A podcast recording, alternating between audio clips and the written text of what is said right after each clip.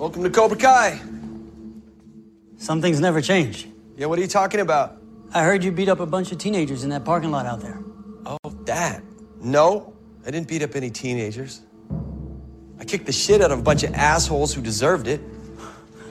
Oh, Johnny Lawrence calling someone else an asshole. That's rich, man. Yeah, what's that supposed to mean? Uh, look, I'm not here to rehash the past. Just stay away from my daughter's friends. Your daughter's friends? Yeah, that makes sense. Nice company she keeps. What the hell's that supposed to mean? It means those friends of hers were wailing on a kid half their size.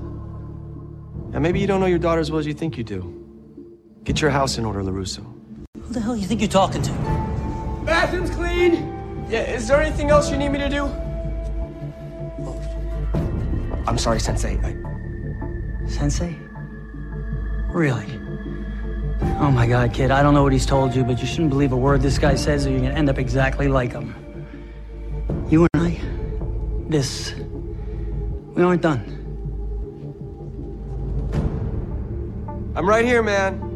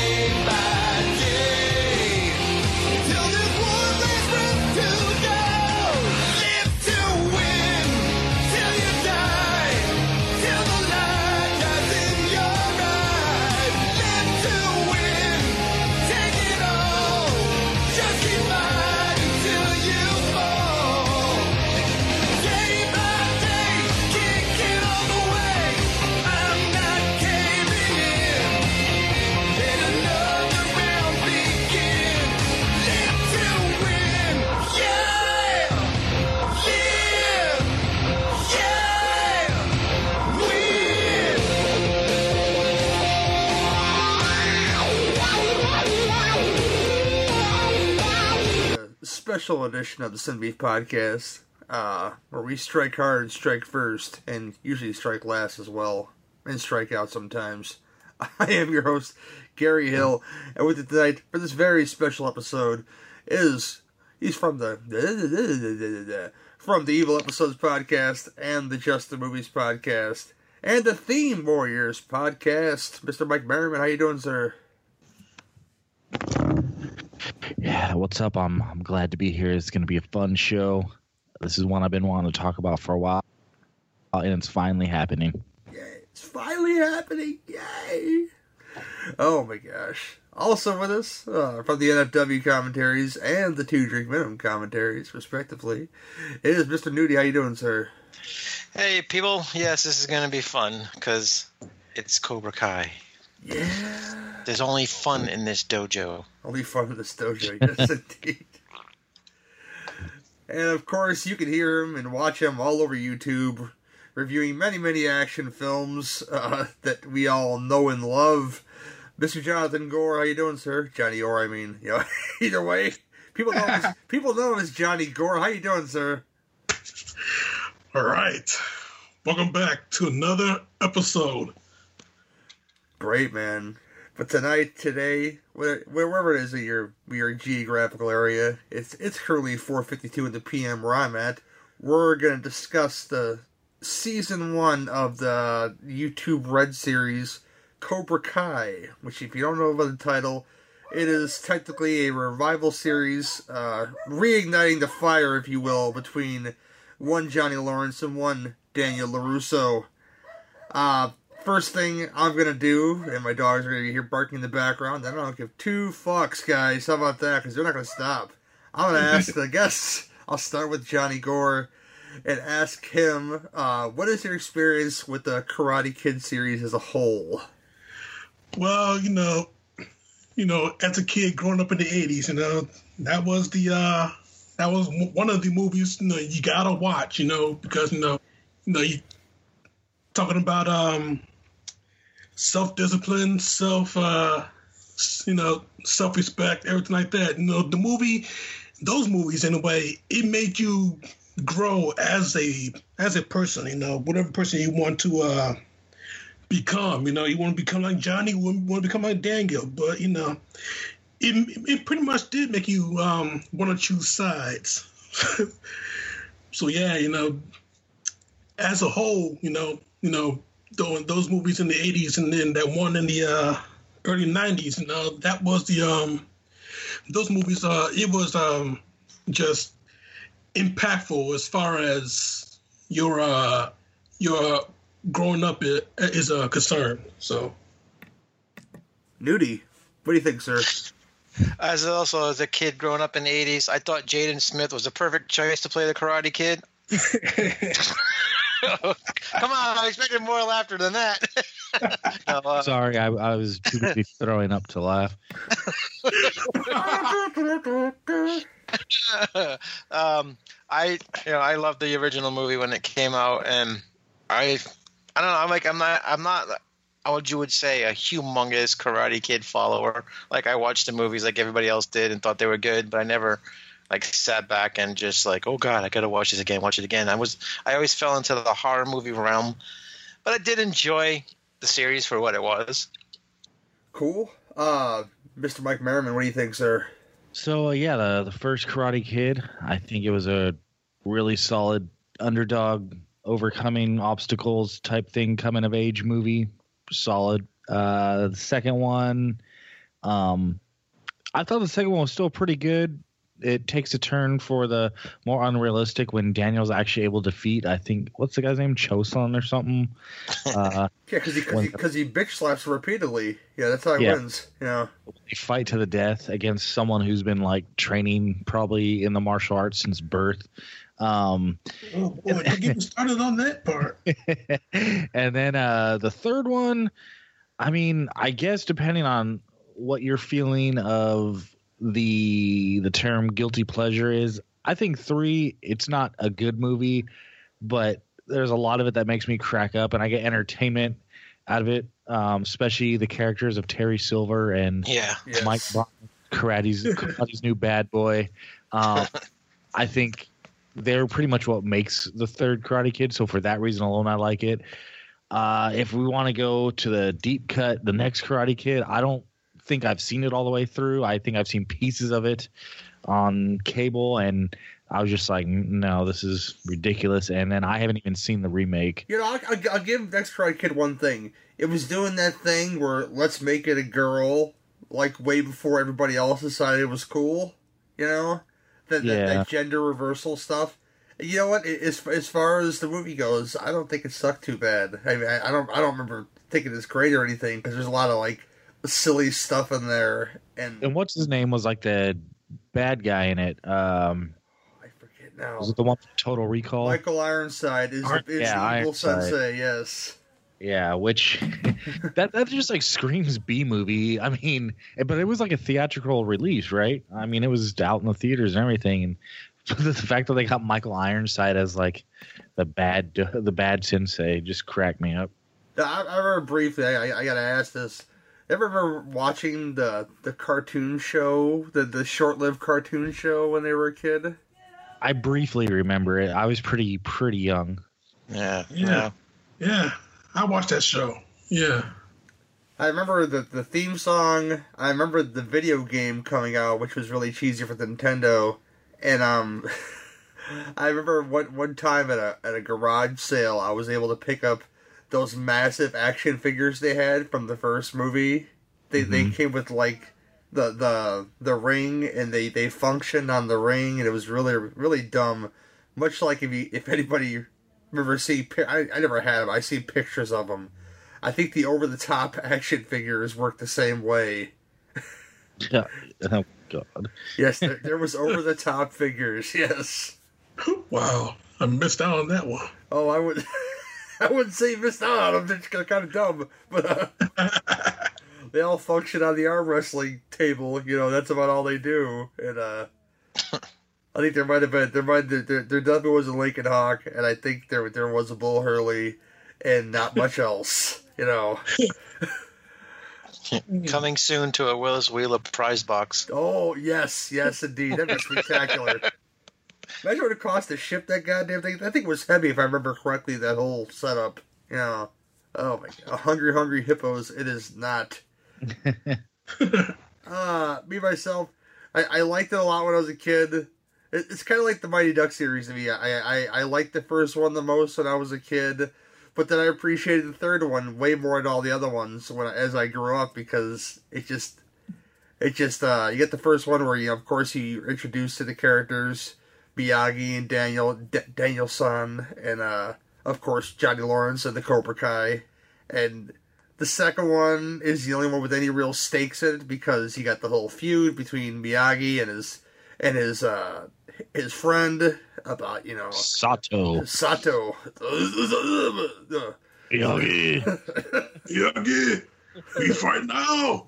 oh, he's he's trying to fight. of all course, the they were time. fighting over a girl, right? Like yes. the the lady that I think she was either with Sato and then wanted to get with Miyagi, and I that turns out that's like why my Miyagi ditched Okinawa or something. Like she it was, was she was arranged to be married to Sato, but she was in love with Miyagi, and Miyagi was gonna be with her, but he couldn't do that obviously, so that's why he left to not do, not to be feuding with Sato, to to leave her to her own volition to be with Sato, and then of course Miyagi's father is dying, so he has to go back to Okinawa, and the Yeah. feud the feud starts anew.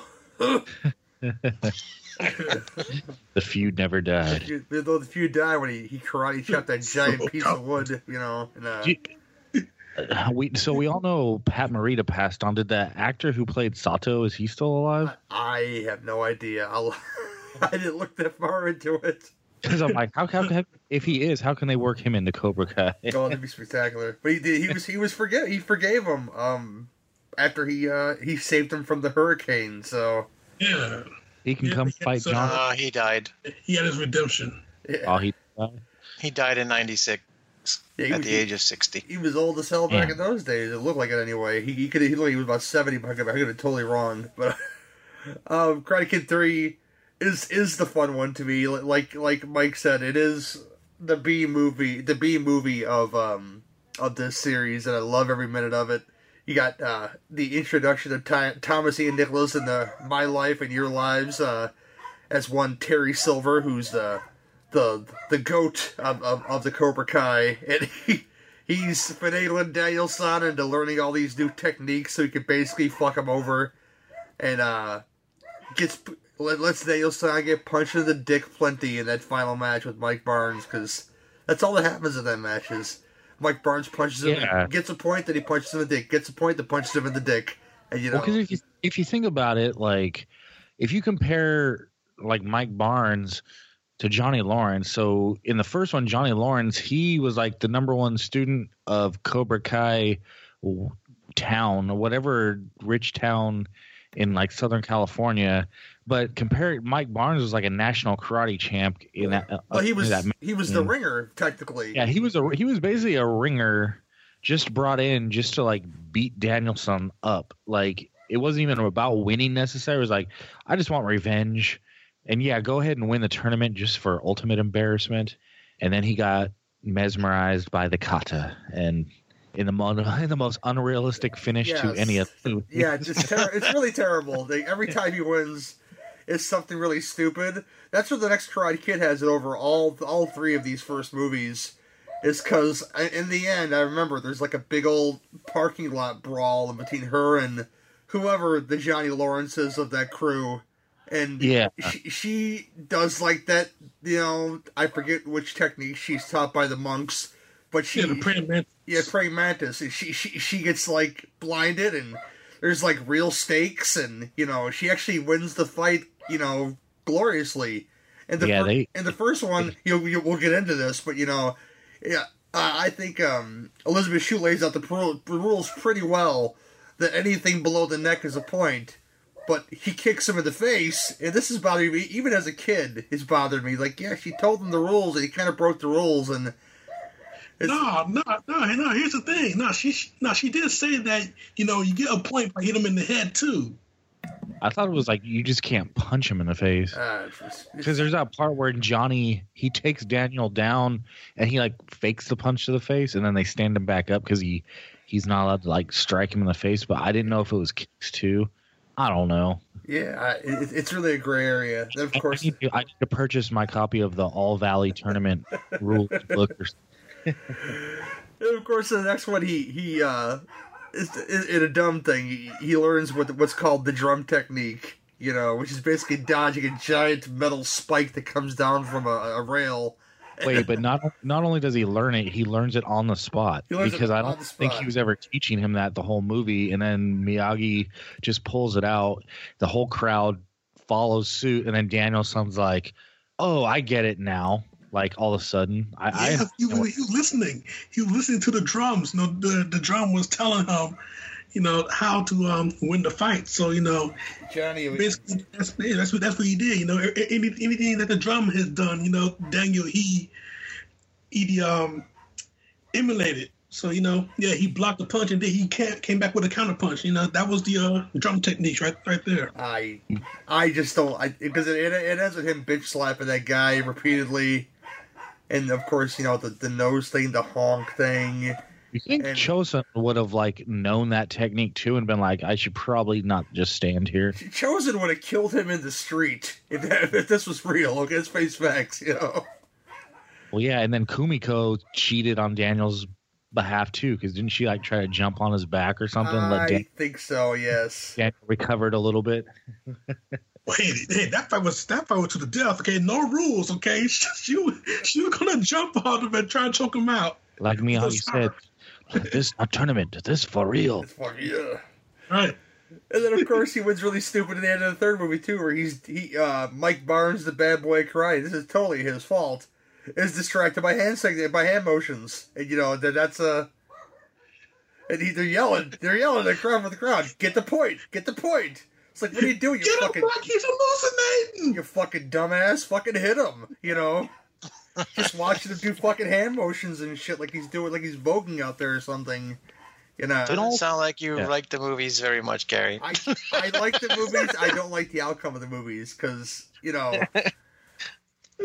In all three movies, it seems like Daniel's opponent clearly was better at karate than him. yes, yeah, he one wins hundred all- percent yes. Especially like parts two and three. Because, like I said, at least you can make the case that even though Johnny Lawrence is like a star pupil, it is just like, oh, I'm the best in this small little town. But I mean, the other two are just like freaking out of this world. at, at least in that first one though, you got to watch him throughout the tournament defending himself and showing how he's winning these matches effectively. You know, Yeah. These ones are the other ones are uh no. You know, Yeah, well, you know, in all reality, you know, Daniel learning karate right there on the spot, you know, just for like a few months, you know, he will he will learn enough, but still, if this was reality, he would have got killed in the first match. He wouldn't he wouldn't even got up to Johnny. He would get beat by that by that fat uh, Cobra Kai or L- Lamar Latrell Cobra Kai or uh one of those would've got, he definitely would have got beat by Dutch. Dutch Dutch was an angry young man, you know. And I I love that churn at, at the end of the first movie after Bobby like destroyed Daniel's knee with that kick, and he's like, he just he's like, I'm sorry, I'm sorry, and like the next scene he's like, put him in a body bag, yeah, you know. That was the other guy that said that. When Kreese is like out of commission. He said that. I can beat this guy. I don't want him beat. It's like, wait, you don't? Okay. Yeah, because if Bobby would have beat him, then he probably Bobby would have just what forfeited and let Johnny be the rich, the uh, champ again. I guess. I guess you know because that would have been a thing. He is the Cal Naughton Jr. of the Cobra Kai. Ain't nothing wrong with Silver, man. Ain't nothing wrong with Silver. And uh, yeah, the, the the last one, the black sheep of the room, uh, that Karate Kid. Um, it's not a remake, and I, I, I'm gonna say this right now because I saw this in the theater with my mother. don't do it. And I- Uh, whatever, I- whatever you say, don't say it. I didn't have a bad time, and I'm not gonna lie to you because you know what? It's it's it's not a remake. It, it, it doesn't try to be a remake, except for the fact that. No, it's not. A, it's not a remake. He don't learn karate. He learns kung fu. I know they, they, they, they should call it the Yeah. Kung Fu Kid or something like that. I agree. Right. The, the title of the movie is just a marketing ploy. They needed that. They needed that that name recognition, and then of course Jackie Chan is Mr. Miyagi. But the film itself, th- this is the only Karate Kid film that has real stakes. I, I think because at, at the end, at the throughout the film, he's surrounded by kids that could beat the fuck out of him with, with, with no question. There's like a whole karate school, and yeah, it's like a fish out of water thing, and yada yada yada. And uh, it, it's it, it doesn't it, it doesn't suck, and people I think treat it with. And I'm not saying you should treat it with more respect. I still think you should not merit it for being called the Karate Kid when it should be called something else. But a lot of folks call it a remake, and that's not really fair because it's not really a remake. It's it's more like it's a, it's a reimagining of, of you know what, what if Mr. Miyagi was put in this situation? This this you know because he's still the handyman. He still teaches him how to do martial arts, but like Jonathan Johnny said, uh, it was um kung fu, not martial arts, because it's Jackie Chan. You know, people people should know this, and um, but all in all, I I I, I haven't watched a long time. I watch it again. I, I liked it okay, better than next Karate Kid. You know. But speaking of my next question, this is going to be, and I, I know Jonathan's going to have the best answer for this. What is are some of the best? If you can think of one, I can think of one off the top of my head. I'll, I'll talk about it. Um, some of the best Karate Kid ripoffs that came out around this time that you could think of. I'm, I'm gonna I'm gonna ask Johnny Gore first. What do you think, sir?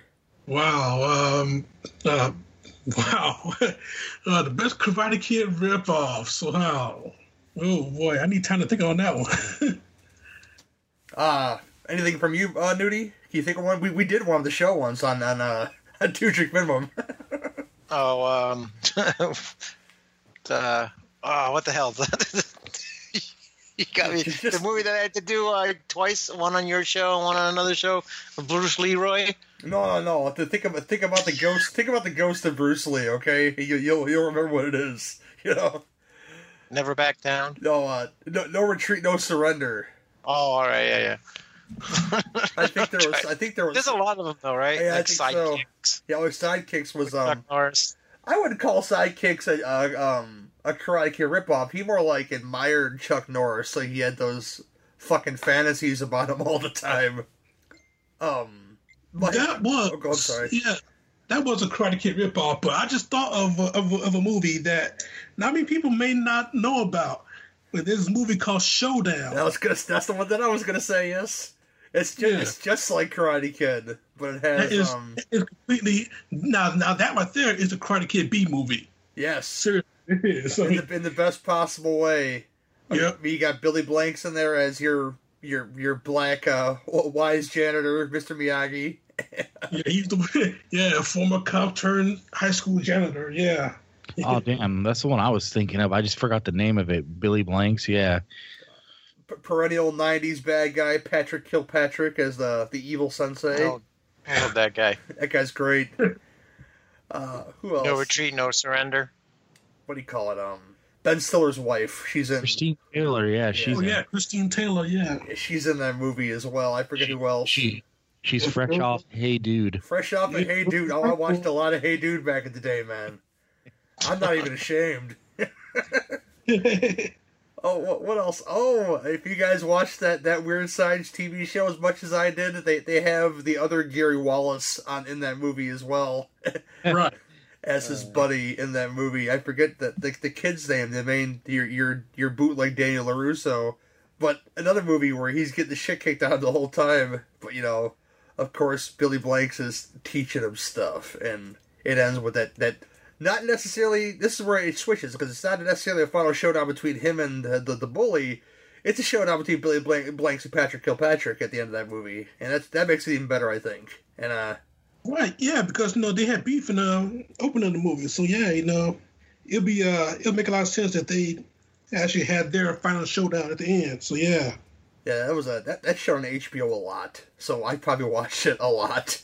Um, let's get the meat and potatoes of this now. Uh, Cobra Kai, uh, from from this year, is a ten episode series uh, season on Netflix because it got greenlit for that season too right away. I think they had five million views in the first day or something ridiculous.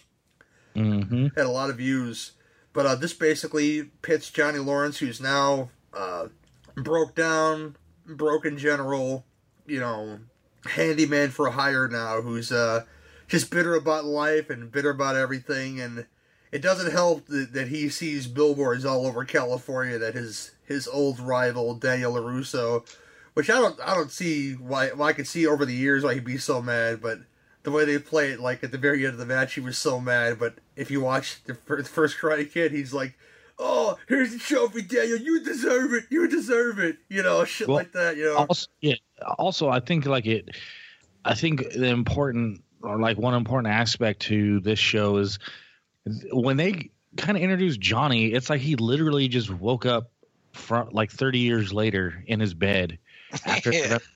like you would think that he hasn't literally done anything except after that tournament he got choked out by his sensei and then went home took some valium or prozac and slept for 30 years pulled And then the woke up yeah, because he he wakes up like he's still living in the mid '80s, just with his knowledge of things going on in the world, the things he doesn't know about, and then the fact that his he still feels Daniel Larusso is his number one arch rival. It's like, man, you were like 17 years old in that karate tournament. Uh, and you're, I- I guess you're still feel like, I guess you haven't accomplished anything else in life since then because you're still very angry about it. He kept that nice car, and that's that's a huge accomplishment on itself.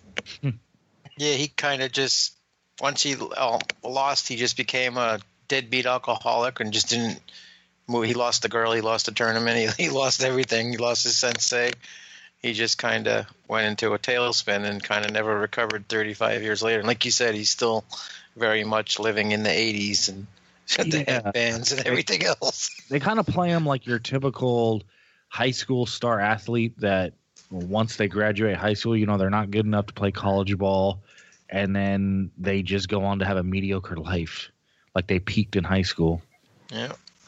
you get a lot of that in, in real life and in fiction. You know, it's it's, uh, it's an unfortunate fact of life whether they're they're holding on to that one thing that they never really achieved. But you know, and uh, yeah, you're not wrong about that. By the way, the whole time warp thing, because Mhm. it, it can almost work like that. The the way you described it. That's what it seemed like to me. like I mean, like the like the world passed him by literally and he like quantum leaped himself into his older self or some shit you know pretty much like Right. he cryostasis, except he's still aged because he wakes up not knowing much about the year 2018. So there's a, there's only there's only one kind of car there's only one kind of music there's only one kind of you know attitude that that that, that 80s attitude but at the same time he has those grown-up responsibilities and you, you can tell you've hit rock bottom when you, you drink warm Coors Banquet beer at your bedside and flat, I might add. And I'm not hating fried bologna. That's the way we eat bologna. But you know that fried bologna and ketchup uh, breakfast he's he's slamming in that opening scene. yeah, top ramen was a little too gourmet, I guess, for him. My favorite scene is when the stepdad comes in there and he opens the fridge. I forget he says something like. He's like, uh, past expiration date. You know what that means? Spoiled. You know what he says. Which, And I mean, yeah, just just to keep it on the topic of Johnny Lawrence, I actually think that overall this season of Cobra Kai, the the first season, they kind of made it a smart decision because it feels like it's more about him than Daniel Larusso. It's it's kind of like catching up because like Daniel, you figure he's going to be somewhat you know successful because that's just how his character has been through the film franchise. Johnny Lawrence's character is more of the mystery because it's like, okay, what's he going to be like now? And throughout this whole season, it's kind of like a partial redemption story where where he he does get some redemption, but he's still battling past demons. But I, I felt that they thought it would be a more compelling story to kind of follow his new arc over Daniels, which I think was a good idea personally. Yeah, me too. Yeah. I'm sorry. Oh, sorry. It, it, it was like a flip of the script, basically, when you you look at it. Uh, Like, I mean, I've seen people, and Gary even mentioned it online a few times, how everybody was like, Daniel's a douche. Daniel's a dick. Like, it kind of reversed the script so Johnny you're kind of rooting for Johnny now maybe and but Johnny does just enough that when you start to feel towards that way towards Johnny you're like wait a minute no he's still an asshole deep inside too it seems to me like Daniel San was more of the instigator throughout this whole season than than Johnny was like Johnny just like leave me the fuck alone and let me live my life and it always seemed like every time he turned a corner there was Daniel like doing something to push him and push him Yeah. Uh, if if the movie Little Giants taught me anything that translates to this is local sports hero opening a local car dealership turns you into a douche. uh, yeah, I mean, I guess Daniel was more like lower or like uh, s- a small letter D douche, but um, he yeah he definitely insti- like yeah for his part I'm like why does Daniel even care to keep this rivalry go- rivalry going either? He's he's moved on, I thought, but I guess not either. But if you think about it, you know, all of us growing up, unless you were the super popular guy in school, most of us were picked on and and a lot of times you had that one guy that was your nemesis. And it's true, like I can say the same thing. Like I went through a lot of crap growing up and then in my adulthood I run into this guy inside of a a convenience store or something and you're like, oh fuck, you know what's going to happen now? Like, is he still going to be a douchebag, or is he going to actually acknowledge you, or does he even think about you? You know, so kind of when you're going through that kind of stuff, you don't forget it, so it affects you. You know, so mm-hmm. maybe that's why he was still this way, the way he was towards Johnny, because he really was affected. You know, growing up with the he was the guy's main bully, and you don't forget those things growing up. Yeah, that's probably why he has like the built-in doubt on Johnny's intentions throughout the series too. Oh man, yeah. The the, the um, yeah the first episode starts with that, and then yeah, I ha- I hate that the promo at the end of the sec- the first episode. If you watch it on YouTube, it goes Daniel says something about now next to it hear my side of the story or some shit like that. Like what the fuck are you talking about, fucking Macchio? It's just just let it continue, and it kind of does. it's just like a stupid promo, and I, I can't get enough of it. Um. Yeah, I think I forget this have the second but first- first episode. We'll just run through this basically. Basically, Johnny has a run in with with some, with some some thugs, and uh, he meets Miguel this way, his his only student for a while, and uh, these guys are, are picking on Miguel, who's this little skinny little kid, and naturally they're bigger than him, and they're, they're of course you got to have the fat guy in there because the fat guy's the muscle, and uh. And of course, Johnny is is probably half drunk and eating some disgusting convenience store pizza, so you know he's got to be upset. And uh, and all over it. beats the shit out of these young punks, and of, of course, uh, that that that leads to his interaction with Miguel, who he wants nothing to do with, but Miguel wants everything to do with him, so he can teach him the ways of karate. And uh, John Johnny wants no part of that because that's not a part of his life anymore. Yada yada yada. But obviously, it still is. You know, he's pretty limber still because uh, he dispatches these young punks pretty good. He doesn't. Yeah. He doesn't kick him in the dick like Miyagi does, but uh, which when you watch like the cutscenes of this, you forget that Miyagi's just stomping people's dicks in that movie. Just boom, boom, boom. You know, it's like yeah, he'll never have children. You know. Which Daniel has two in this show, so I, I'd imagine all that Mike Barnes punching him in the dick and that Karate Kid three, uh, it didn't really hurt anything down there. I guess you know, I'd imagine, Wow. I'd imagine it hurt a lot though. so Daniel's got a family, a, a wife, a, a daughter, and and and and a son who's a pudgy, annoying little fuck in this in this show. Dude, I hope his son gets written out of the second season. Like, there's no purpose for that son. I I couldn't stand him. Yeah, he did. He did. He didn't serve anything in that uh in that season. All he did was eat and play video games. And like yell at his parents. Well, it's like, what's it, sound? is a third world country or something? Some shit like that, he says. Yeah, he had a complaint for everything. Man, he, well, he was that kid you wanted to beat the shit out of, but you know, you could tell that he was privileged all of his life and whatever. And you got the daughter who, with her, with her, with her rich friends, uh, uh, runs into Johnny's only reason for living is that fucking Firebird.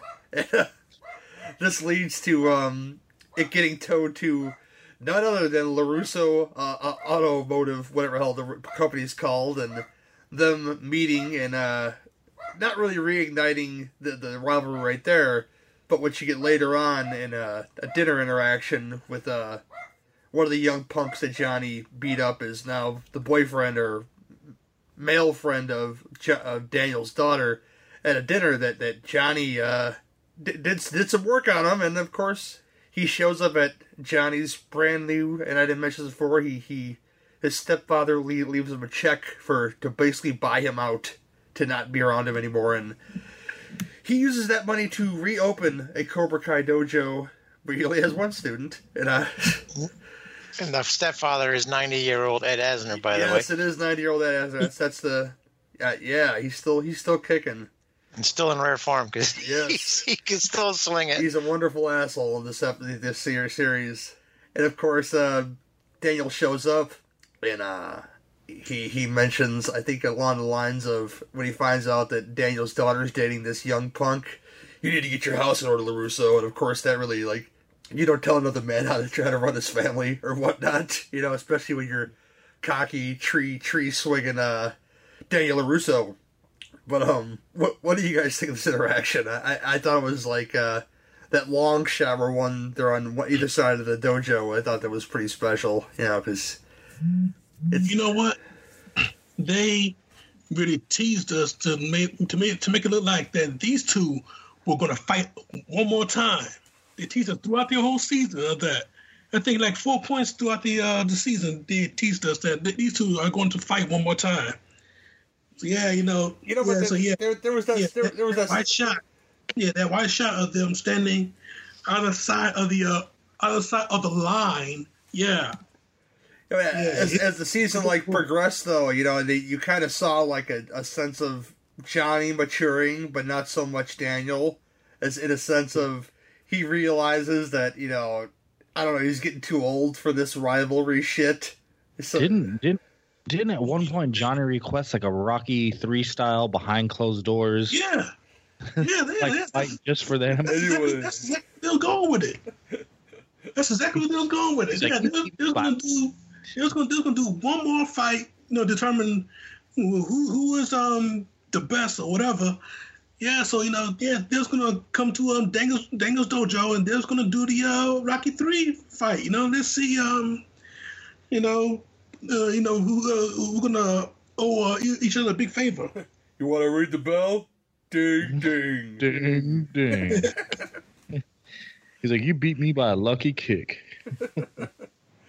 Oh, that'd be if Apollo wasn't dead, that'd be epic. You know, you know, could come back again. I guess now we have his son though to to follow.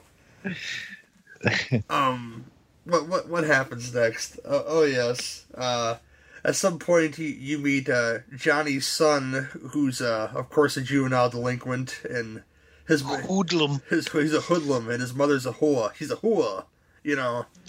and um, Man, the boy, no, the boy had no chance. His mom's a whore, and Johnny Lawrence is like an absentee father. So you're really kind of not surprised that the kid's like hanging out with like street thugs and hoodlums who just run the streets. So it's like you Right. kind of sympathize for him, um, just because it's like, well, how else was he going to turn out in that situation? These are some pretty crafty, shitty street thugs, though. You know, I mean, you you, you get get one of the first glimpses of him wearing like a like a Geek Squad T-shirt, like Yeah. working but not working at like this tech uh this this computer fixing company, and the only ploy is that he borrowed some guy's shirt so he can steal the laptop to sell it. You know, Yeah, it's real simple, but it's real smart, and I like that. And bad, not bad. Yes. See, you meet him, and then you know the, you get the whole idea of you know Daniel's gonna trade him because he says it right away. That'll really piss off my father if I went to go work for Daniel Larusso. Yada yada yada. Because you know he's been hearing about this fucking shit all of his life about how Daniel took his girl and kicked him in the face and won the karate tournament and yada yada yada.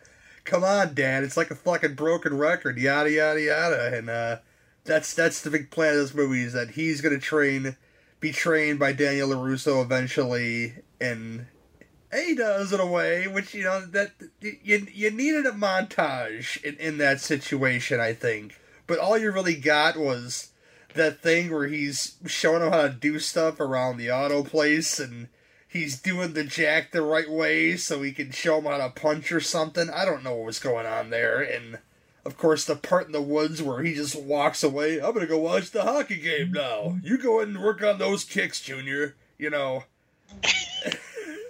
It's it's updated Miyagi for 2018. And I like that they they didn't really go back to that well of you know you could you, you- they had the, the part where he was waxing the cars, but they really didn't use it in context with okay, wax on and wax off. This is how you defend. No, kid, you're working for me, so why don't you just clean these cars and you know whatever? Let me show you how to do it the right way.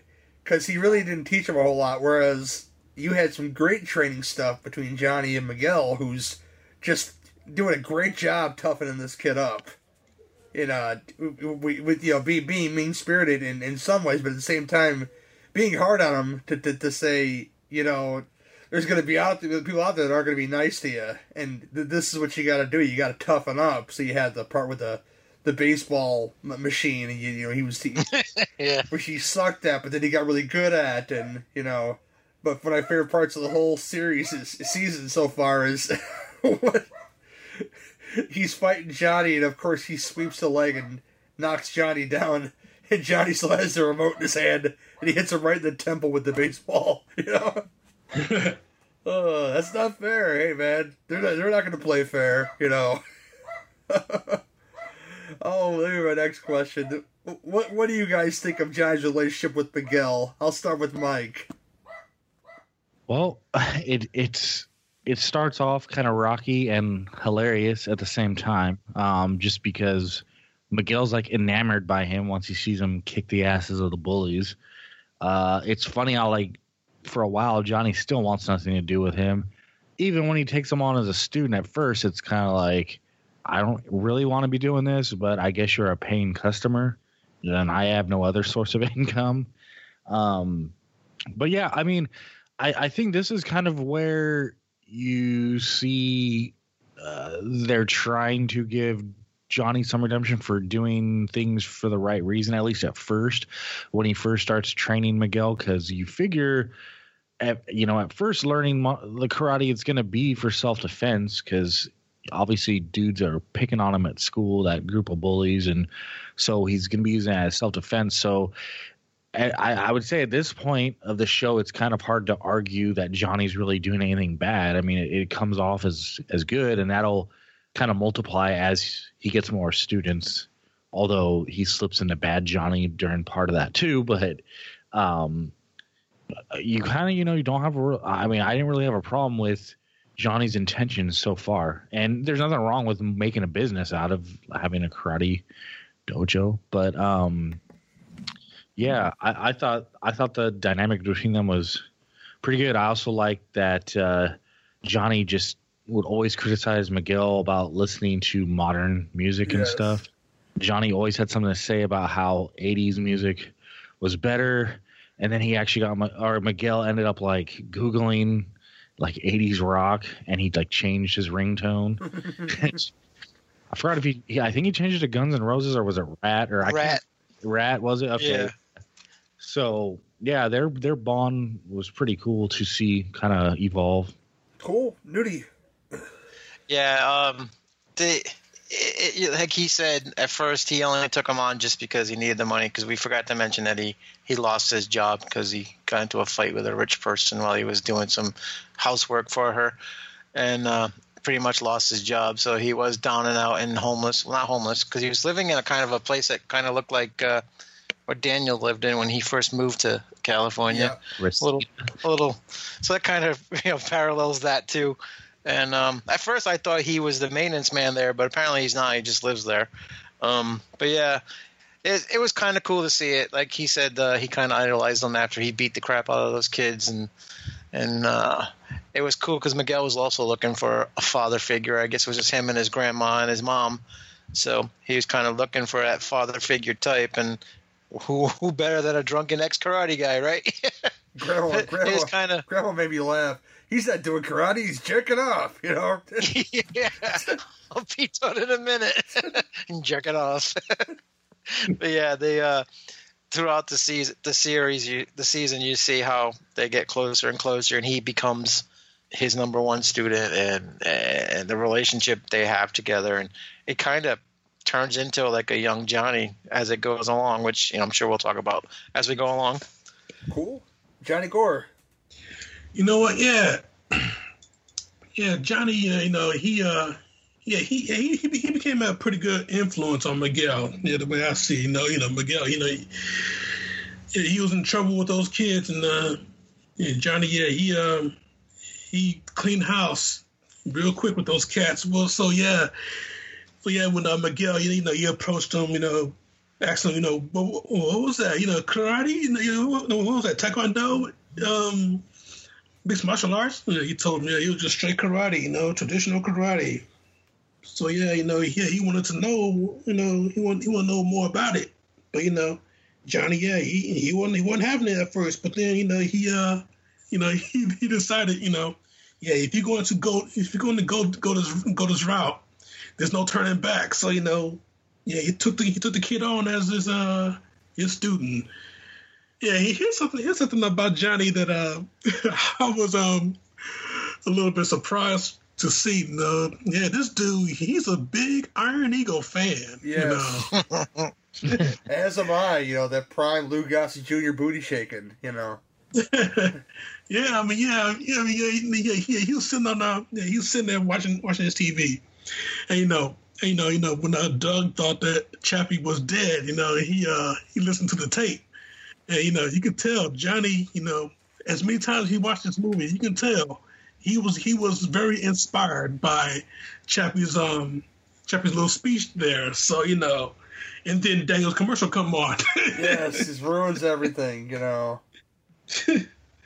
So yeah, you know, Daniel, you know, he was the bane of Johnny's existence even after high school. Fuck you and your bonsai tree, okay? Yeah. Yeah, but you know, yeah, but you know, you know, the second. oh yeah, you know, wait, wait, not the second because he didn't want not, nothing to do with Daniel after he found out that his um car dealership was the source for you know to uh to get to get his car fixed up. So you know, you know, you know, he showed up, go incognito, show up and uh, try and try and uh, get his car out of the dealership, you know. But nah, man, nah, they uh, they wanted to help him. Even Daniel wanted to help him. I mean, yeah, you know, yeah. How, how, how can how can people consider Daniel to be a dick when he actually wanted to help Johnny? Not only his car fixed, but his car fixed for free. I mean, come on now. I mean, yeah, people are just going just going to overlook that one. But you know, yeah. But other than that, you know, you know, Johnny, he was um, he was, you know, karate was the only thing that kept him leveled. So you know, he uh, he he was trying to uh, really turn his uh, life around through karate. But you know, as always, you know, he was he, fall he fell on hardships. So when more hardships start to build on him, you know, he decided to to you know close down the, the the dojo before he even opened it up. So, but you know, that one fight, man, that one school fight, that turned everything around for the boy. Yeah, that was pretty great because he uh, he learned some of the skills that he learned and uh, put them to use. And then these uh, bullies, you know, he even goes as far as say where he's hanging out with his his two nerdy friends. One of one of which becomes Hawk, which is just the douchiest Cobra Kai there is, with that fucking, with that fucking mullet and the fucking hare lip, you know. Um, not not mullet, I mean a mohawk. I mean, because his name, he calls himself Hawk. You know, I'm no longer this guy. I am Hawk. But uh, when he's he leaves his dirty, dirty friends, you know, what are you doing? I'm striking first. You know, he didn't say it like that, but that's basically, you know, he used what he learned from from, from Sensei Lawrence and uh, p- put it to use. He gives the kid confidence, but not not in a douchey way. He, he gives him something they didn't have before, and I think that's a a pretty important point to bring up is the, the point of him being this meek kid uh, who's not motivated at all to, to, to go find a girl or anything because he was too afraid to do anything and gave him confidence to do whatever he wanted to do, but not really be mean about it. And uh, that was uh, important skills that he needed to know.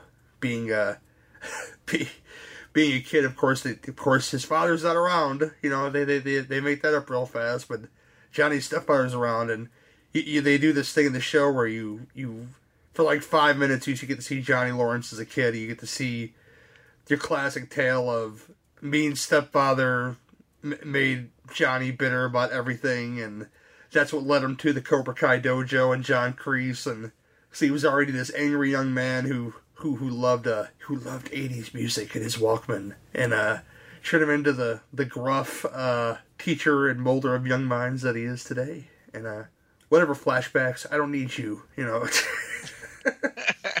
It was a rough zombie flashback. oh, there was no there was no white horse people, no white horse whatsoever. the evil stepfather did it again. Yes. And then you get, you know, of course, you get stuff that, that happens later to where it's it's some really like high school shit. One of which is Johnny spray painting a dick on Daniel Russo's uh, billboard. You know, yeah, he climbed up there while he was wasted off his ass. you would totally fall down. The vertigo would kick in, and you'd be you'd be dead on arrival. man, oh man, it was pretty funny seeing that giant dick on that billboard, though. and of course, his bonehead cousin and whoever else was with him not being real quick to paint over the dick. You know, you ever painted before? You got to work your way to the middle. You know. Yeah, Louis. Yeah, that fake ass wanna be mobster. I know they're bringing in all the the extended Larussos from Jersey. Yes. Gotta get those that Jersey Larusso clan, the clan in there and uh, be be be done with it. Oh man! But of course, Johnny, you know, asks young Miguel because he's going broke. Do you have any other people that that you you'd like to that would like to learn how to defend themselves? And he's got a couple, you know, and some aren't feeling it, but I think one of them that becomes a pretty pretty. Well, she's a she, she's a heavy set girl, I, Aisha, and she is is angry from basically doing what adolescents do. You, you forget who your friends are when you go to high school, and she was best friends with Daniel's daughter, but not anymore because she fell with the popular crowd. So she's uh she's angry about stuff, and she wants to go learn how to kick ass too. And uh, she knocks Miguel on his ass in a hilarious way.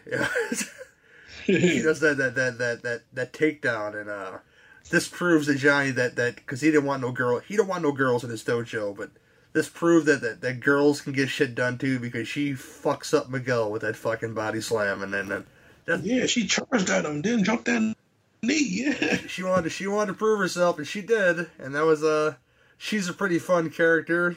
I, I mentioned Eli, who who who later becomes Hawk. you know, he, he uh Lip. he had lip, yeah, that guy. You know. Original that scar. Oh my gosh. This is a kid that gets picked on a lot too, but again, again, goes from from that bitch to bull thing, and uh, t- t- there's some other folks too. Louis Larusso, Wh- what an asshole. but he gets he gets a whole bunch of Cobra Kai together because they all they all they all they all are paying customers, and I think by the end he only has about eight of them. Man, no, he has he has some left. Only only only certain ones he brings to the tournament, and I hate the line like when he's training towards the end. It's like you're the only one that can win this tournament. It's like obviously not because the big girl seems like she's got it together, Aisha, and she she she, thinks she can fuck somebody up, you know, but whatever. In, in the end, you know, it had to be uh, Robbie, uh, his son, versus his his student Miguel, because that's that's the way it was to be. and um, I I I, don't I this this is where, where the, the, the meat potatoes of the show is that people think that Daniel LaRusso is a douchebag because he kind of is because even when Johnny's trying to do right by by everything by his life by his by his students Daniel's trying to cut him off at the pass at every turn by you know cutting him out of the All Valley tournament Cobra Kai's altogether getting him banned and some other stuff and of course um his stupid cousin and those biker dudes destroying uh, Johnny's car helped no nothing in his case. Yeah, very nice car. yes, it still ran very well too for it being as old as it is. And um, yeah, that that car got blown up real good by these assholes. And again, it leads to what, what Johnny said: the false the false fight to where they're gonna they're gonna fight.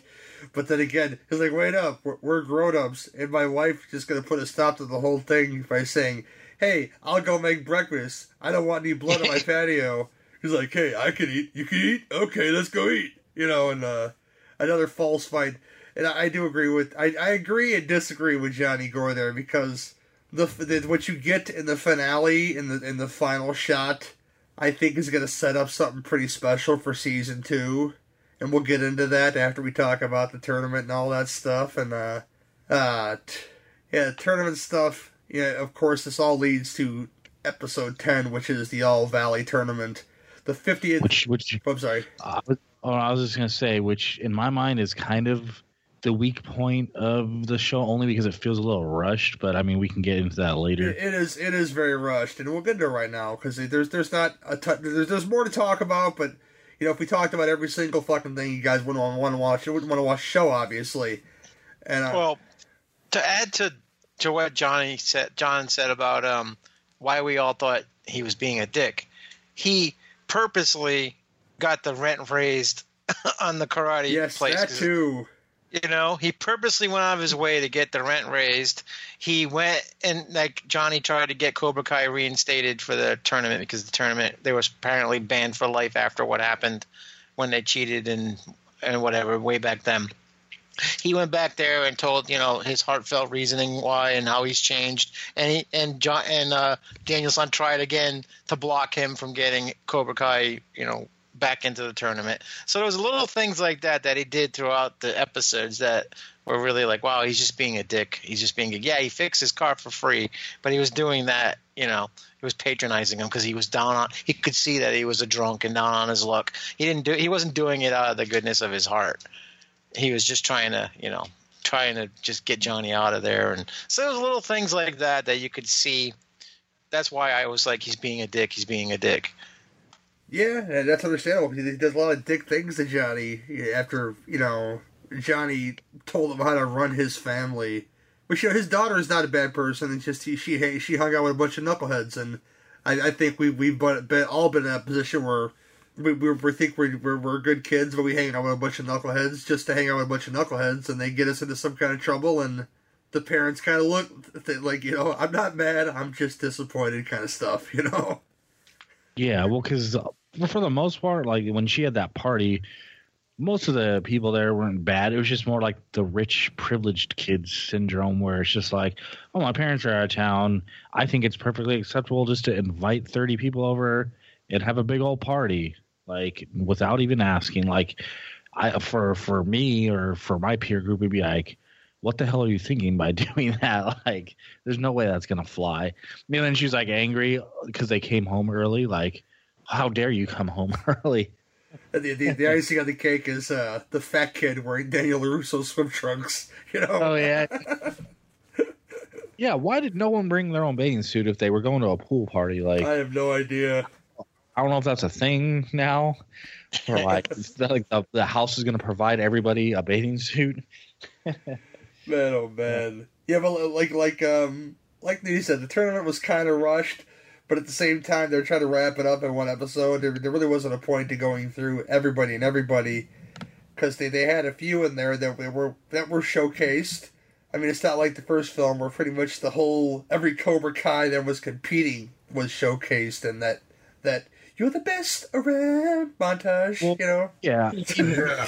in the movie too, there was like the the tournament was there for more reason, and in the in the show, uh, it's not only that it was rushed, but it almost like the tournament wasn't really even necessary in the first place because one, they were all relatively new students, Mhm. and then you had like that returning champ guy who, kind of like in the first movie, you had the one dude that wasn't Cobra Kai or Miyagi that was like he looked like he was doing jump moves like roundhouse, like all this crazy stuff. That's like that should have been the winner of this tournament. So then in the show, I don't know if they were doing it to like have a wink and nod to the movie, but then you had that guy in the blue gi who like the stuff he was pulling off was like way more advanced than anybody else. That's his name. Yeah, it's like he should have repeated as champ or something. But um I, I would have been perfectly fine if they just didn't even have a tournament in the first season, just because of how new everyone was to karate. But I mean, they went ahead and had it, and I think they they at least didn't have a Daniel student win. Um, I think Miguel probably was the best out of all the all the new kids. So I think that was kind of cool. Um, and it also gives Daniel now the motivation to open his own dojo to be like, well, now I've got to train people to take them out. Yeah, I mean, it, it was going to lead up to Johnny versus Robbie. I mean, Rob, Robbie versus uh, Miguel. I mean, and uh, it did, and it did that thing where uh, Robbie was kind of the Daniel San, and because he was trained by Daniel San, and Mm. Miguel wasn't quite Johnny Lawrence. He he had that competitive edge, but he wasn't mean about it. In, in a way, if I remember correctly. Been a while since I watched these. so At least I would I would say I would say Hawk is more unhinged than Miguel. Yes, definitely. Because Hawk is again, he gets he grows a set of balls when he when he, when he puts his hair up in that mohawk. And, uh, Yeah, it's- it's like Right. Miguel Hey, once hey, he, the back tattoo too. oh yeah, the Yeah. back tattoo. Yes. once Miguel learned some skills, he did kick dudes' asses when they tried to fight him. But it seemed like Hawk was more like the I'm gonna go out and kick asses before even people even mess with me. Like he did the total flip from like beta male to super alpha. Yeah, he goes. So- he, he hurts. Uh, he hurts Robbie. He gets the shoulder injury, right? Uh huh. From Hawk and um, Johnny will appreciate this. In the final match between him and Miguel, of course, that that it gets re-injured again. The shoulder. And he does what I'm going to call that Eric Roberts best of the best move, to where he has no use of his arm, but he's still going to kick your ass anyway. You know. Yeah. Although Eric, although Eric Roberts was much more graceful with with that flying double kick thing that he did in that movie, if that was even him. I like that match it is, but it probably wasn't. You know. Yeah. Oh, so you get that, and of course he doesn't win, like Mike says.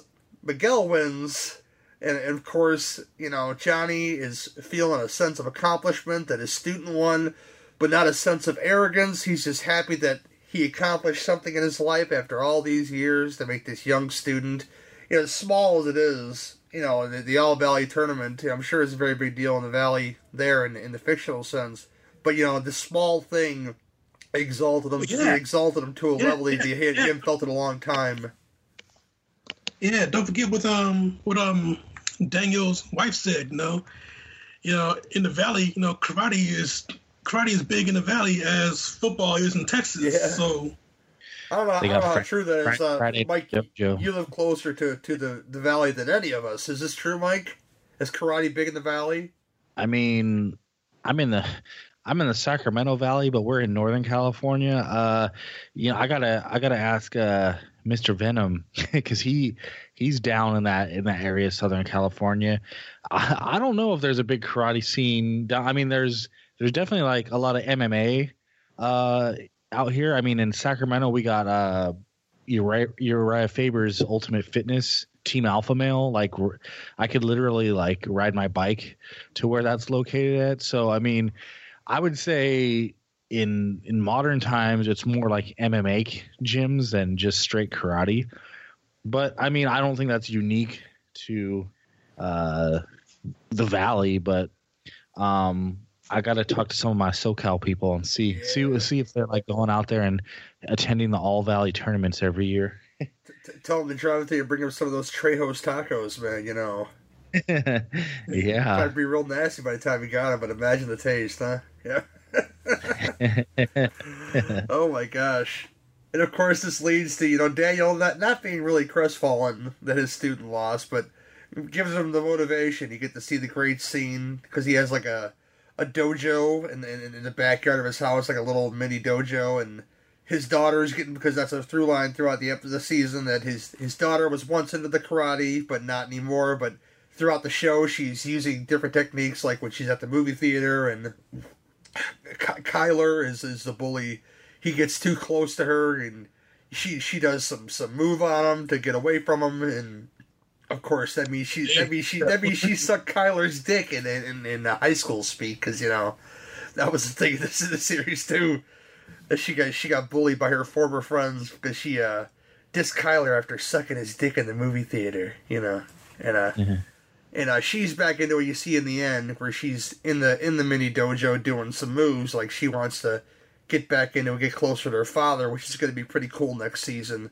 And of course, this leads to the, the the scene after, to where Daniel goes to Miyagi's old hood with with Robbie and say, you know, we're, we're going to open a dojo. We need students. And you get to see the beautiful shot of Miyagi's garden. And of course, the old cars. It's all coming back to you now. See Miya- Miyagi's old house. And I thought that was a nice touch to bring it all back to that. Because I thought Miyagi's crib was tight back in the day. He had some pretty awesome stuff in his yard and stuff. And he cared about it. And Yeah. He like modeled it. It seemed like he modeled it after Okinawa, because when in the second one, when they go there, it's like a bigger version of that. yeah. Yeah, definitely. Yeah, they they definitely brought it back. Yeah. Oh yeah, and we for, we skipped over. I think when uh Miguel took her on the date, they went to golf They and went stuff, to golf and stuff, Jack. Yeah. and they they even even played a little Young Hearts. Yes, yeah, did throwback with the song too. That was a nice touch, you know. It was kind of like a like the date montage in a way, like the same way it worked out with uh, Elizabeth Shue and, and Daniel's son. I forget her name in the movie. Allie. Uh, Allie, Allie. yeah, Allie with an I. Allie. That was nice. Yeah. yeah. And then we we got that scene. I think it was a couple episodes before the finale. Yes. one of my favorite scenes in the whole show was uh, when Daniel and Johnny ended up in the bar drinking, Yeah. and they're kind of reminiscing, and then it, it's almost like in that one scene, even though they're not friends, they kind of still have that mutual respect for the past and how the past is like. Un, like it's water under the bridge to a certain extent because then they start talking about Allie and Daniel's like, oh, or Johnny's like, oh, I figured you kept up with her, and and then they start talking about Facebook, and Johnny has no idea what Facebook is or something, Yeah. and then Oh my God. You know, he's like, why, thing. why, why did you friend request her? And he's like, oh, it'd be a little weird. Her ex friend requesting her, she's married, and I just got a kick out of that whole conversation. Mm. Yeah, here's the thing between those two in that scene. You can you can you can see that things were starting to get good with them. You know, they was they could actually get along. You know, Mhm. all, all they had to do is find some kind of common ground.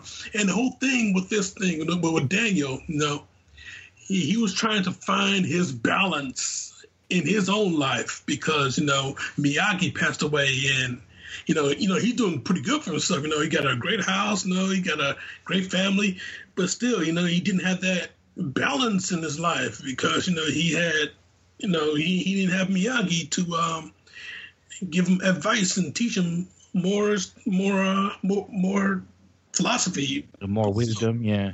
yeah, so you know, with Johnny here, you know, he start he, he was starting to regain that balance, even though even though you know these two guys, you know, they weren't buddies from the jump.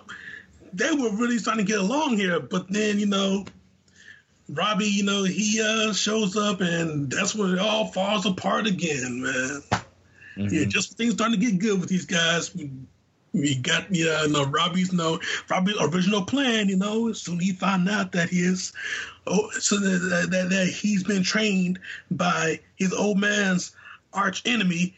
He's gonna lose his shit, Re- and that's exactly reignites, reignites the rivalry. yep, that's exactly what happened, man. Yeah, and Johnny I, lost his shit, and now we got And- and- these two at each other's throats again. they- I I think I'm sorry. I say and then quickly is diffused when at the end of the s- s- season, well, at the end of the tournament, where Johnny's heart gets five times too big or some shit like that. You know, yeah. whatever the Grinch line is. You know, I think that, that that's another issue, sort of with why the tournament felt a little bit off in the show compared with the movie. Because in the movie, the the tournament had like a big reason, f- or Daniel had a big reason for being in it. It was basically not necessarily to win it, but just to show like I can defend myself. You know, it's it's more like it was like an honor thing. But he, of course, he ended up winning at the end anyway. In the show, it was like, well, it's not like Johnny's students were going up against the bullies of the school. It was just like other random dudes. And then Johnny's son was fighting on the other side under Daniel. But then it's like you're not really necessarily rooting for him either because he's kind of a messed up character. So it's almost like you're de facto either rooting for Johnny or Daniel through vicariously through their students because the students themselves they don't there's not that same even like underdog thing going on in the tournament. It's it's it's kind of like a, a totally different dynamic than how they played the tournament out in the first one. Right, right, yeah, right. You, yeah, you really did not know who to root for in that whole that whole tournament. Yeah, because you know, yeah, you, you sort of wanted to see Johnny. You, you want to see to see Johnny have his redemption, but his students were a little bit corrupt because they decided to uh they they actually toughen up. Yeah, well, because yeah, they, I, Yeah, Johnny, yeah, Johnny, he was teaching these kids how to toughen up, and when they when they finally became when they finally toughened up, that's when things started to um backfire in Johnny's face. Yeah, and they even showed it like certain shots of Johnny like throughout the tournament. He was like, "Man, I, the bad version of me probably instilled some not so good things in them on their way to learning karate." Yeah, especially especially with uh, Miguel. I mean, he tried. I mean, hey, he tried to um, you know, give Miguel some ease. You know, just calm him down a bit. But you know, Miguel, he was corrupt, and you know, he went Even- on. He went on and he beat Robbie the dirty way. And Johnny did not want Miguel, his number one student, the guy that he, the guy that um came to him first in order to uh, learn how to fight. You know, he did not want him to be, you know, the old Johnny. You know, he wanted him to be, you know, a better Miguel. But nah, man, the whole, yeah, like I said, the whole thing just backfired right in his face. And you know, Miguel, he uh, he got corrupt and beat beat uh beat Robbie. You know, took advantage of that. Um, dislocated shoulder. You know, you know, won the fight, won the tournament. But you know, I like how they faked Daniel San doing the rubbing the hands together. Yeah. Oh yeah, yeah, oh man. Medic. Man, the look on the look on my face, man. When I saw that, I'm like, I'm thinking, I, I, I, I said out loud, he taught you that too? but then, nah, man, he, nah, he ain't teaching that medic. so, yeah, I tell you, that was um, that was one of the funniest things in that in that whole uh, season. Yeah, of course, this leads to uh, I I think is the money shot of the whole series because the whole time I'm watching, the whole time he's getting Cobra Kai together, and I'm sure not just me was asking myself the same question: Is he going to come back? Is he going to make an appearance? Is he going to make an appearance? I was like, and I'm telling folks that watched already, don't tell me if he's coming back. Don't tell me. But the money shot at the end is, uh, of course, Johnny's proud of what he done. Johnny's proud that the student came on top and that Cobra Kai is a, is a name. But to ensure that Cobra Kai is a household name, you get, after Johnny went back to his dojo to reflect, out of the shadows comes one. Sensei John Kreese of the Cobra Kai. And I got, I got, Kreese. I got really excited because I knew that Martin Kove was still in pretty good shape. And I was like, I'm hoping he comes back. I'm hoping he comes back. I'm hoping he comes back. And I hope he comes back in the right way. Not saying he's going to come back mid season. Now, let me show you what you're doing wrong with these kids, Johnny. But no, just show up as a shadowy figure at the end of the season to say, guess what, motherfuckers? You just you just came and wait till season two and see what happens next after Johnny's kind of feels pretty good. He's not feeling bitter. He's not feeling angry. He's not feeling mean. But Sensei John Kreese is gonna slap that mean right back in him again. Just it's kind of like Godfather thing, like you know, it's like just when you think you're out, they pull you back in, kind of thing, you know. And he's trying to he's trying to he's kind of like his Emperor Palpatine to his Darth Vader. He's gonna bring him back to the dark side, and Right. you don't know if that's going to happen or not, but you're kind of waiting for something really nasty to happen next season, and I'm I can't wait for that to happen just to see what, how this Wow. is going to play out. I mean, I wouldn't be surprised if that takes over as like the main storyline because after all, the show is called Cobra Kai, not like Karate Kid something, you know. So, um, it could have been like that. The first season was kind of there to reestablish Cobra Kai, and then it takes over as the main driving force of the show, which I would be fine with because you know Daniel will still be off to the side training his daughter and probably Robbie as well. And uh, but I I'm interested. And then if they follow like I don't know how much of like the entire franchise they're gonna follow because uh, John Kreese was like the sensei, but Terry Silver is like kind of like the money Oh, guy. I'm waiting for it. I'm waiting for I- Terry Silver to come back again. Now I I'm, I'm waiting for so many things to happen. I, I I'm just anticipating season two. Well, I haven't read like an official article whether he's coming for season two, but he spoke the words at a convention. The guy who played Mike Barnes, Mhm. he was like, "Yeah, season two, it's happening." But I don't know if that he was like saying that in passing or if something's official. I haven't read anything, but I, I, I'd assume that if the show goes long enough, they're going to try to find a way to work most of those guys back in. I'm just, I'm just waiting. It's, it's the first season's written so well, and there, there's they don't really try. They have throwbacks in there, but they're not shoved down your throat like I was totally expecting with this series. So I think if they Mhm. did write some of these characters back in again, I think it'd be done smartly and efficiently. You know? Yeah. Someone said like the, they had an idea that like John Kreese will come back and if Johnny doesn't want to like realign, then he he breaks off with Mike Barnes to make Bad Boy Karate oh Dojo. man, imagine my nipples are getting hard just thinking about it, Mike. See, you know. uh, Newty, what do you think? They, I'm should, they, should, they, they need to bring back Snake, Yes, Barnes' uh, Interesting. henchman. Snake. That would be S- you know. Snake with the with the, with the satin jacket and the the, the I think he had a, I'm pretty sure Snake had a rat tail. I can't remember, but yeah, he No, he had rat tail. No, no, it was um, it was the other guy, Dennis. That was rat tail. rat, rat tail with the with the fanny pack. Yes. We not going to talk about Mama LaRusso making an appearance on the Oh. show. Ma- ma- making, that, making that pasta primavera, you know. she was like st- the same character too, so she did a great job. Just a little bit older, but she looked she looked pretty amazing too. Let me see those Oh, baby man. browns. Ooh. oh, Oh, man. Yeah, yeah, you see, yeah, you- yeah, you can see the whole Italian Italian dinner just explode right there. Yeah, with the with Mrs. LaRusso and the wife getting into it. and then they become best friends. yeah, it's, uh, overall, like the, the the fun the finale there was kind of rushed, and you could see Miguel turn pretty much into Johnny at the tournament uh, throughout. But I liked how throughout the season they kept showing all the flashbacks to the movies, and, and like the the beach party, the same kind of thing happened. And that happened like right after Johnny had sat down with Miguel and told him exactly what happened with with with Allie and everything. So kind of like the same kind of circumstances happened, even though the girl got grounded and lost her phone. Yeah. and he, he he got got totally wasted on the beach, and then saw know, her uh, show up, and it was kind of like the same same kind of situations playing out.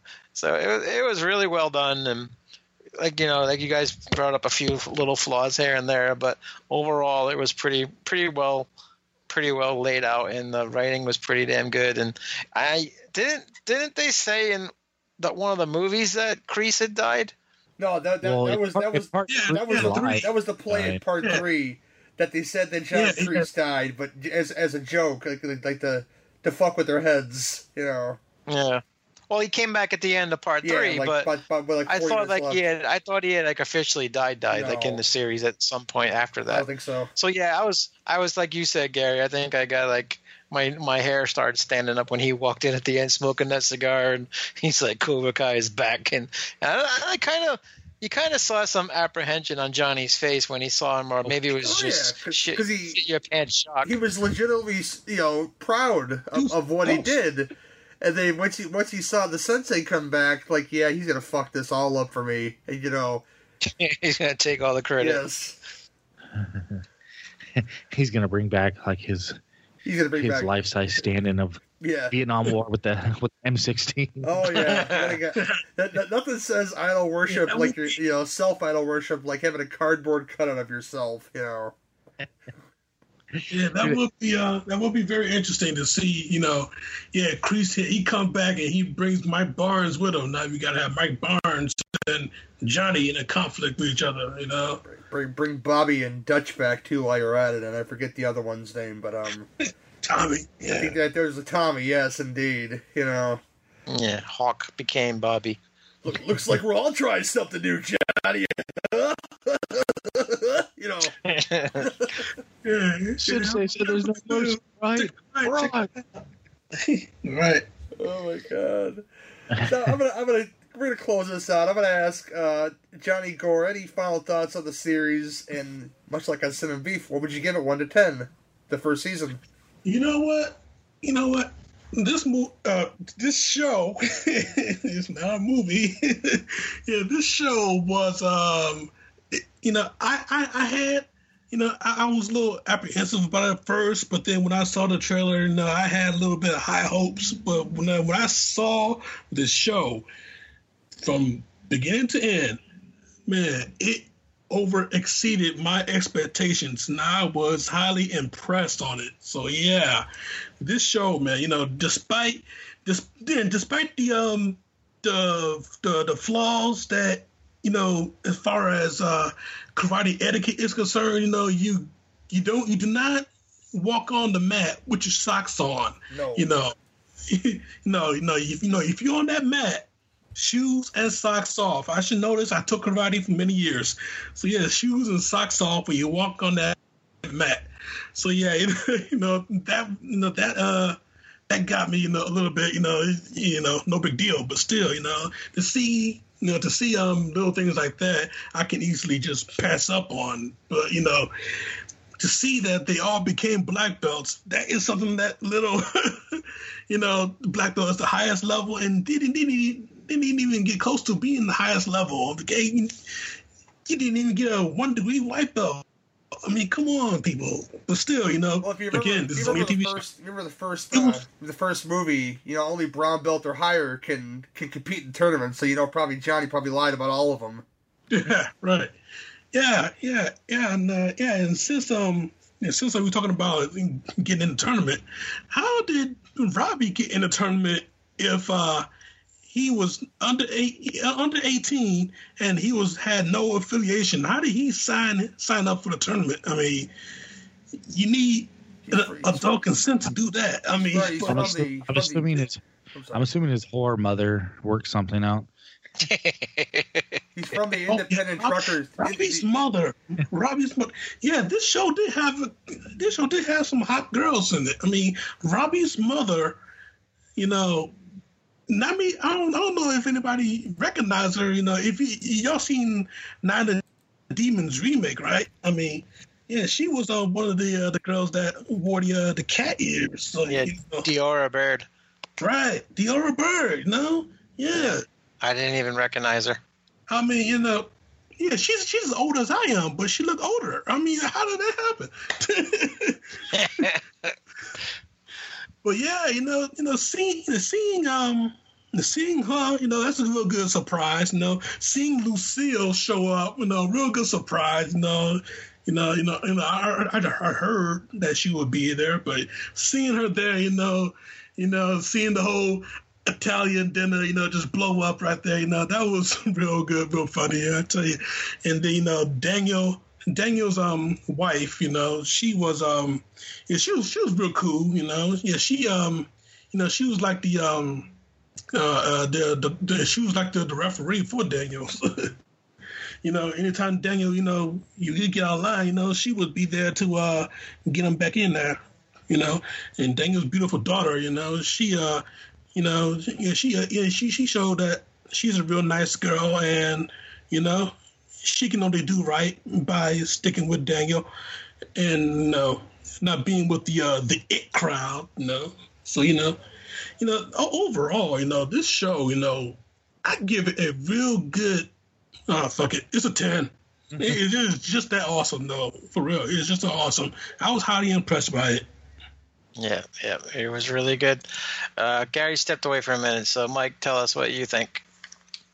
All right. So, you know, going into this, uh, I think, uh, just like was already said, my, my biggest apprehension was when you're taking a property that not only began over 30 years ago, but really, I, I, besides the, uh, the new one, it hasn't really been touched for a while either. So my biggest fear was like, okay, this might make like a good skit or like a good one-off episode, but that's a that's a lot of episodes to get something good quality out of it. But um, and I'd even say like maybe the first episode felt a little like uh, more light and nostalgia heavy just to get you back into the series. But as it went on, um, I felt the writing was done really well. I felt the uh, they expanded on the character, especially of Johnny Lawrence. You learn a lot more about him.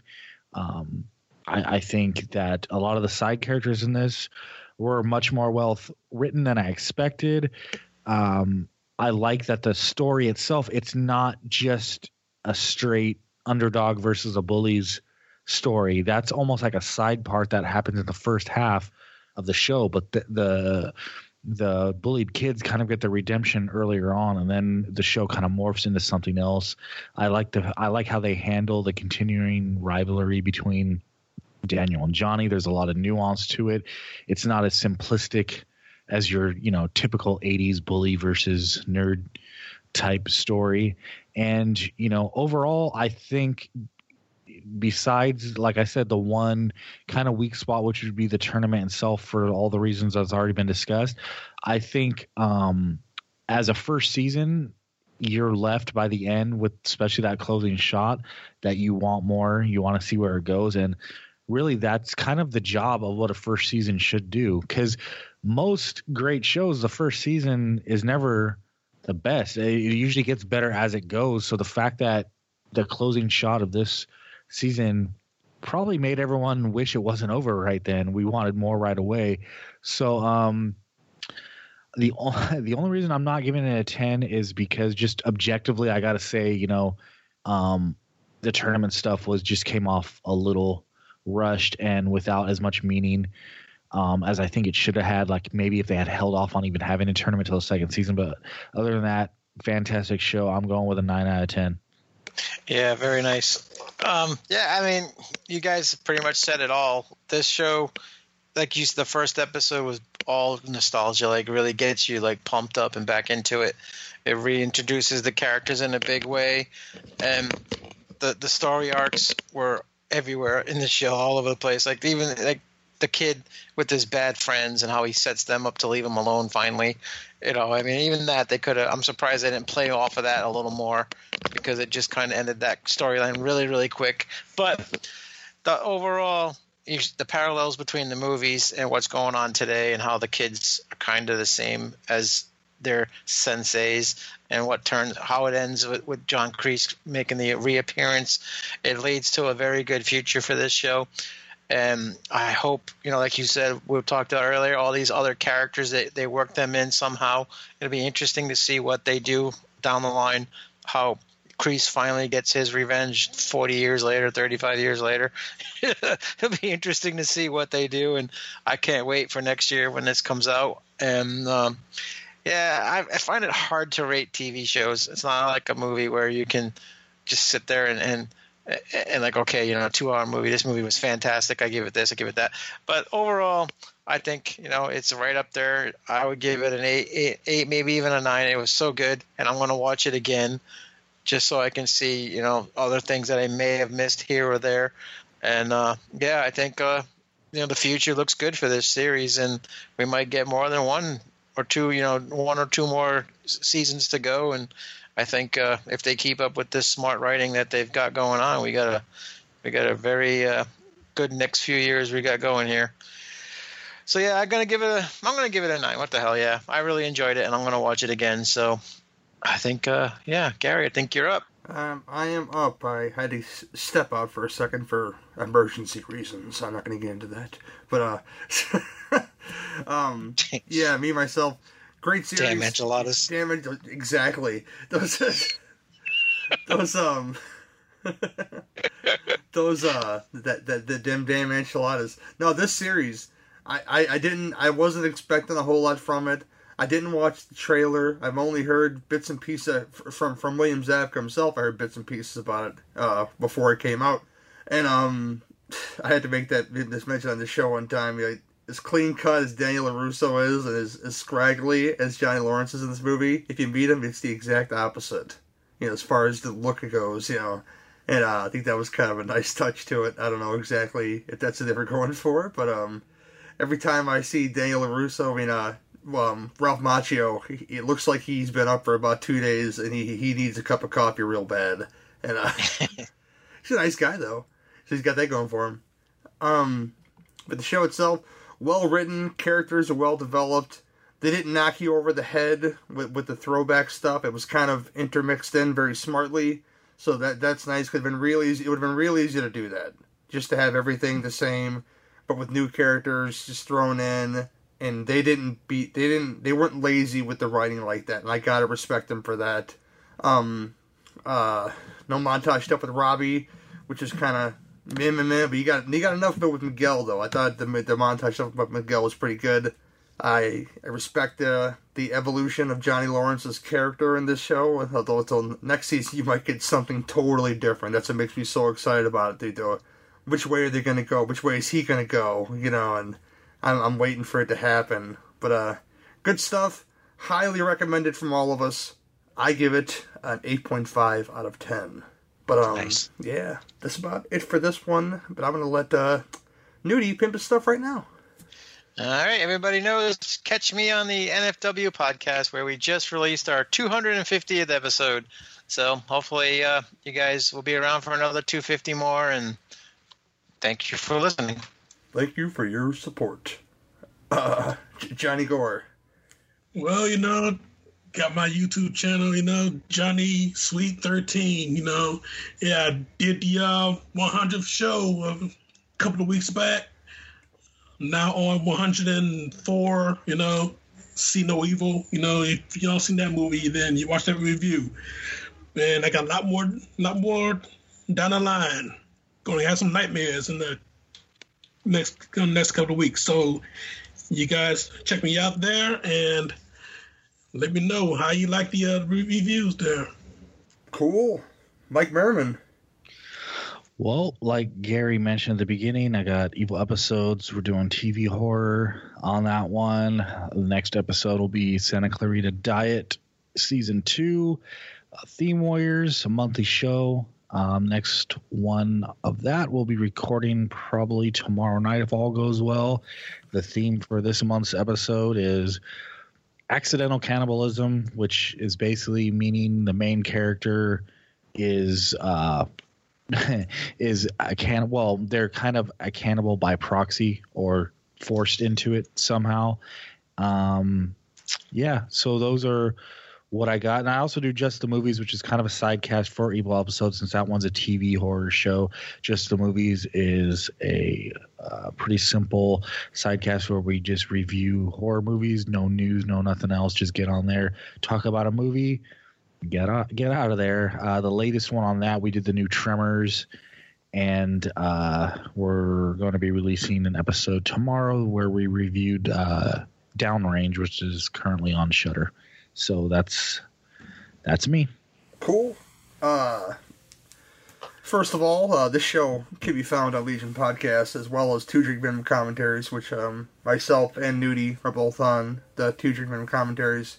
But um, if you guys go out there and you rate, I have a, a giveaway for you guys. If you guys ever want to like make music or a podcast or just have a, a usable mic in general, I picked up a um a blue snowball mic, brand new in the box, for, for you guys to enter and win just by uh, reviewing, um, going to, to like all of our pages. I think Ricky has us on Instagram and on Twitter and, of course, on Facebook and probably something else too. If you do that and you go rate and review, uh, at least, if you guys want to review all of them, th- three podcasts that are on the Legion feed on Apple Podcasts, you guys can win. Uh, a brand new mic for you guys to do whatever you guys want with it. You guys can make some beautiful music or make a podcast or just uh, talk to your loved one wherever they live over the over the interwebs and uh, sound real nice doing it. So check that out.